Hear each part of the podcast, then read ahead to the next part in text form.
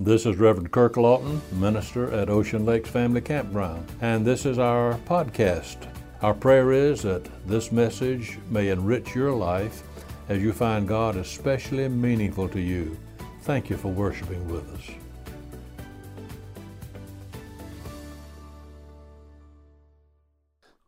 I'd like to begin the sermon today by sharing with you the story of a very dysfunctional family.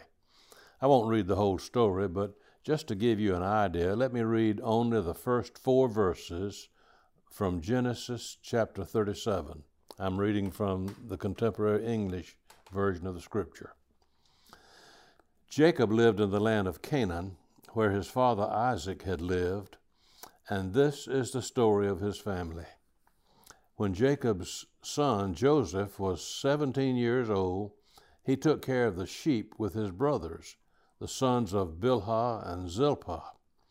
But he was always telling his father all sorts of bad things about his brothers. Jacob loved Joseph more than he did any of the other sons, because Joseph was born after Jacob was very old. Jacob had given Joseph a fancy coat to show that he was his favorite son. And so Joseph's brothers hated him and would not be friendly to him. It's really a wonder that Joseph, the son of Jacob, ever amounted to anything at all. For one thing, he was his father's pet. He was the son of Jacob's old age. He was also the son of Jacob's favorite wife, Rachel. Jacob uh, also spoiled Joseph when he learned that Joseph was a first class tattletale. So it's not surprising that Joseph's brothers all hated him. Another reason it makes us wonder why Joseph ever amounted to anything was because he let all this favor from his father go to his head. If you continue reading in chapter 37, beginning with verse 5, where I left off a moment ago, you'll find that Joseph had the gall to tell his brothers about a dream he had had. In verse 7, he told them I dreamed that uh, the wheat field, you had some fields of wheat and I had some, and your wheat all bowed down to mine. And then in verse 9, uh, Jake, Joseph said, The sun, the moon, and the st- 11 stars all bowed down to me. Really, now, how arrogant can you get? When Joseph told his brothers about his dreams, they hated him even more than they did before. And then to top it all off, Joseph's father, Jacob, had a coat made for him. It was a very special kind of coat. The King James Version of the Bible calls it a coat of many colors. Another translation uses the term a fancy coat.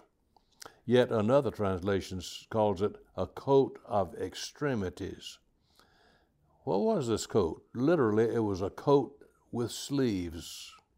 Ordinary working people back in those days wore coats which had no sleeves, but to wear a coat with sleeves in it denoted a white collar worker.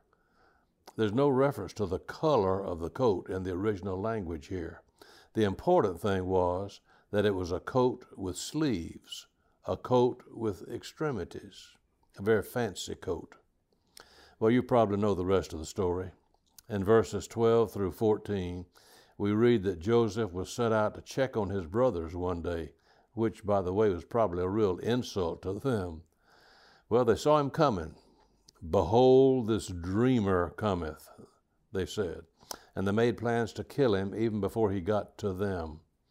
They said, We'll kill him, throw him into some pit, and we'll tell our father that some wild animal got him. Here is where God stepped in and he used one of those brothers, Reuben, to thwart the murderous plans of the other brothers. Reuben's idea was much more humane. Let's just strip him of that fancy coat and throw him into a pit. And that's what they did. Just about the time that they were doing that, they saw a caravan of Ishmaelites on their way down to Egypt. So another brother, Judah, said, in essence, why we need to kill Joseph? Let's sell him to those Ishmaelites. And they did that for 20 pieces of silver. So things went wrong for Joseph very quickly. Once he was wearing that fancy coat, going to check on his brothers, and shortly thereafter he was on his way to Egypt, sold as a slave. Now, this story has several truths to tell us about what we should do and how we should act when things go wrong for us. First, when things go wrong, we may or may not be responsible for the cause. Joseph was, and he wasn't responsible. He was responsible for his own big headedness, but he was not responsible for the favoritism that his father showed to him. Sometimes we are responsible when things go wrong in our lives. For example, here's a person who falls madly in love. All seems to go well for a while, but then reality sets in. And this person finds that the mate was not exactly the person who was married at first. Someone has said, Moonlight and roses has turned into daylight and dishes.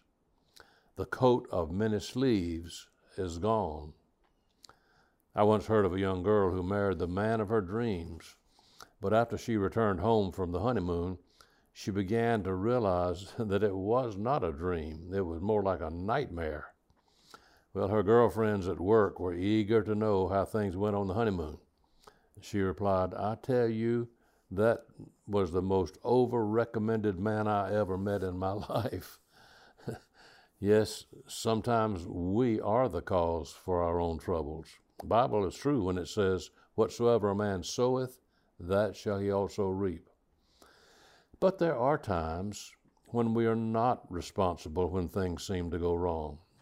I've been speaking now for several Sundays about the decaying society in which society in which we live. Biblical morality, God's clear teachings about how we should live, and even our Christian heritage are constantly coming under attack by those who ridicule and even scorn and oppress those who stand for their convictions. We are called all kinds of names bigots, racists, homophobes, narrow minded, probably some other names I shouldn't use in the pulpit. All about us, we're seeing a decline of Christian values and beliefs, even in some churches of all places. Yes, as we sing in one of our hymns, the wrong seems oft so strong. But there's another truth from the story of Jacob which we need to remember.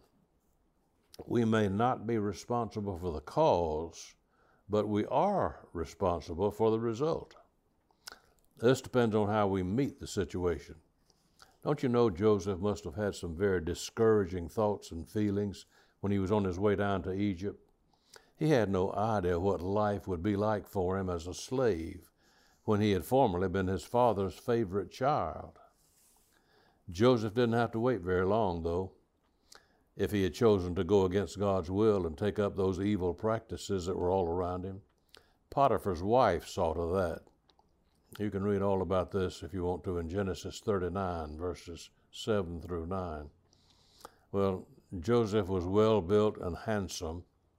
Potiphar's wife soon noticed him she asked him to make love to her, but he refused and he said, My master isn't worried about anything in his house because he's placed me in charge of everything he owns. No one in my master's house is more important than I am. The only thing he has not given to me is you, and that's because you're his wife.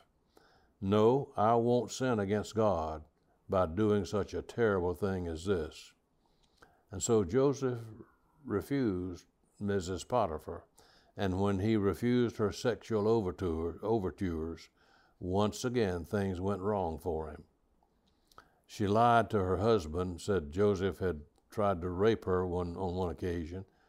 She grabbed his coat as he ran from her, and Joseph was put in jail. Even here, though, he did not blame God. He was not responsible for what happened. Finally, when things go wrong, we can deal with anything staying true to God, and He will make it pay off for us. Joseph's predicament was turned into personal profit. He eventually became prime minister of all of Egypt, which would never have happened if he had not had so many things go wrong, so to speak, in his life. Look at the catalog of what went wrong with him. He was sold into slavery. He met Potiphar's wife, refused her. He was put in jail. In jail, he met the baker and the butler, and these two were very uh, played a very important part in his life. You can read all about that. And he was asked then to interpret dreams for the king. Joseph said in Genesis 41 16, Your Majesty, I can't do it myself, but God can give you good meaning to your dreams. And he did. Once again, God had the last word, though. The king, that was the Pharaoh, told Joseph, God is the one who has shown you these things, talking about the dream. No one else is as wise as you are or knows as much as you do. I'm putting you in charge of my palace, and everybody will have to obey you. No one will be over you except me. You are now the governor of all Egypt. And that's the story.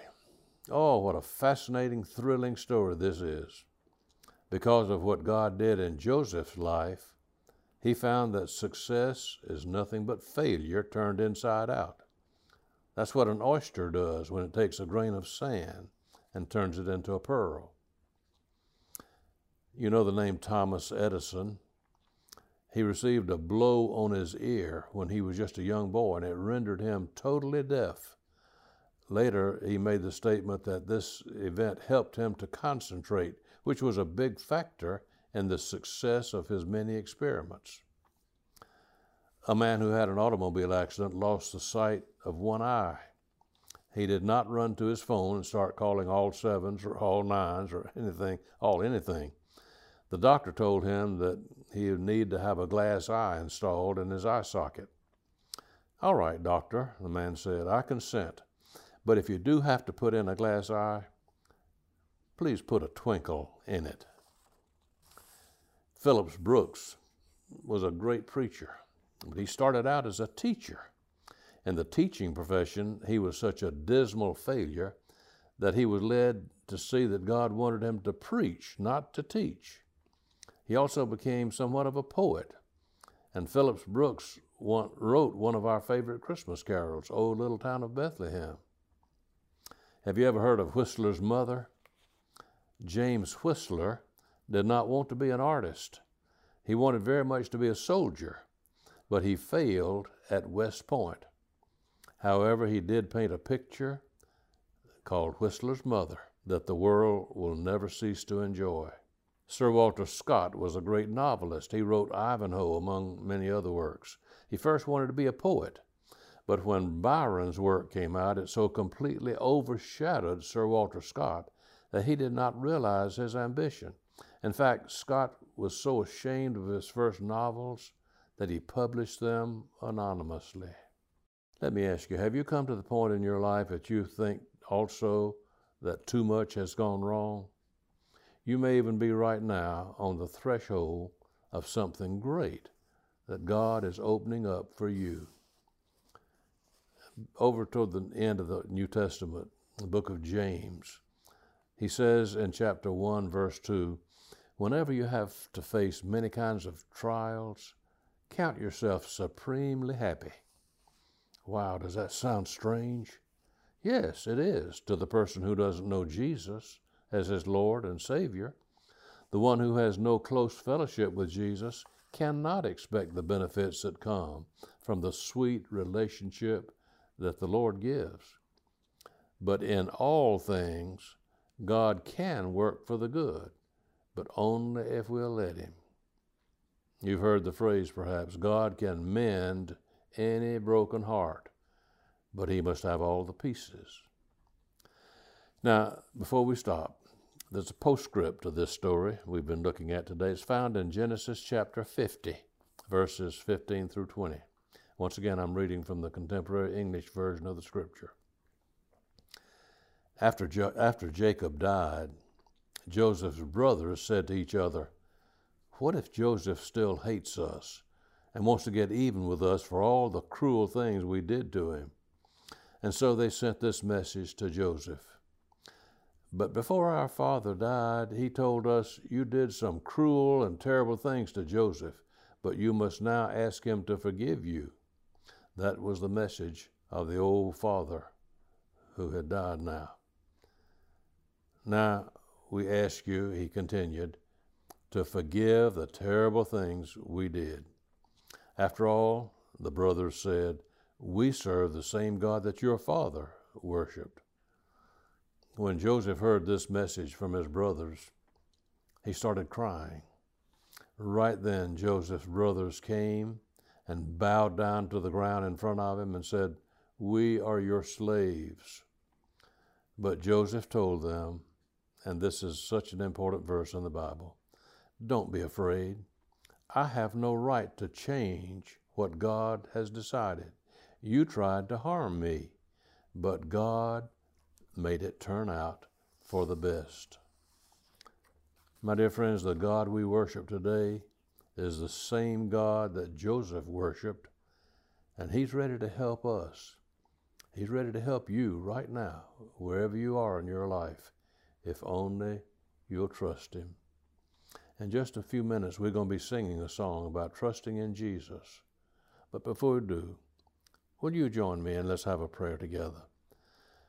Oh God, when things go wrong in our lives, it's so hard to know that the future is going to be better. We don't know when that's going to happen. We don't know how it's going to happen. But we know, Lord, that even though the devil is mighty, you, Lord, are almighty.